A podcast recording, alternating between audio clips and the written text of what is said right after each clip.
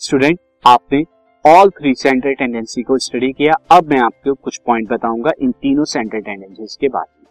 तो interpretation of three major of central tendency सबसे पहले हमने मीन पढ़ा। मीन क्या बताता है? Mean tells about the average mean क्या बताता है student average of the data के बारे में। जबकि मोड हमने देखा था मोड क्या बताता है? Mode tells about the most frequent जो सबसे ज़्यादा बार, सबसे ज़्यादा रिपीट होती है उस वैल्यू के बारे में बताता है ये मोस्ट पॉपुलर वैल्यू के बारे में।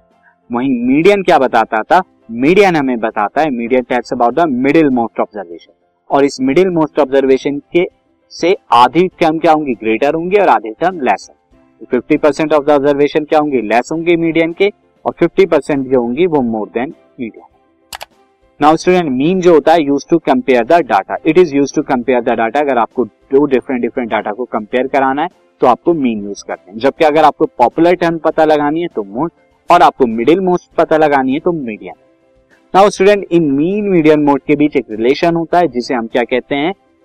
इंपेरिकल फॉर्मूला और ये इंपेरिकल फॉर्मूला क्या होता है? Three into median is equal to क्या होता है? मोड प्लस टू मीन तो ये आपका स्टूडेंट फॉर्मूला है। As you can see the formula between the relation median mode and mean तो इस रिलेशन पर बेस्ड भी आप कुछ क्वेश्चन करेंगे एक्सरसाइज में see the third exercise of the chapter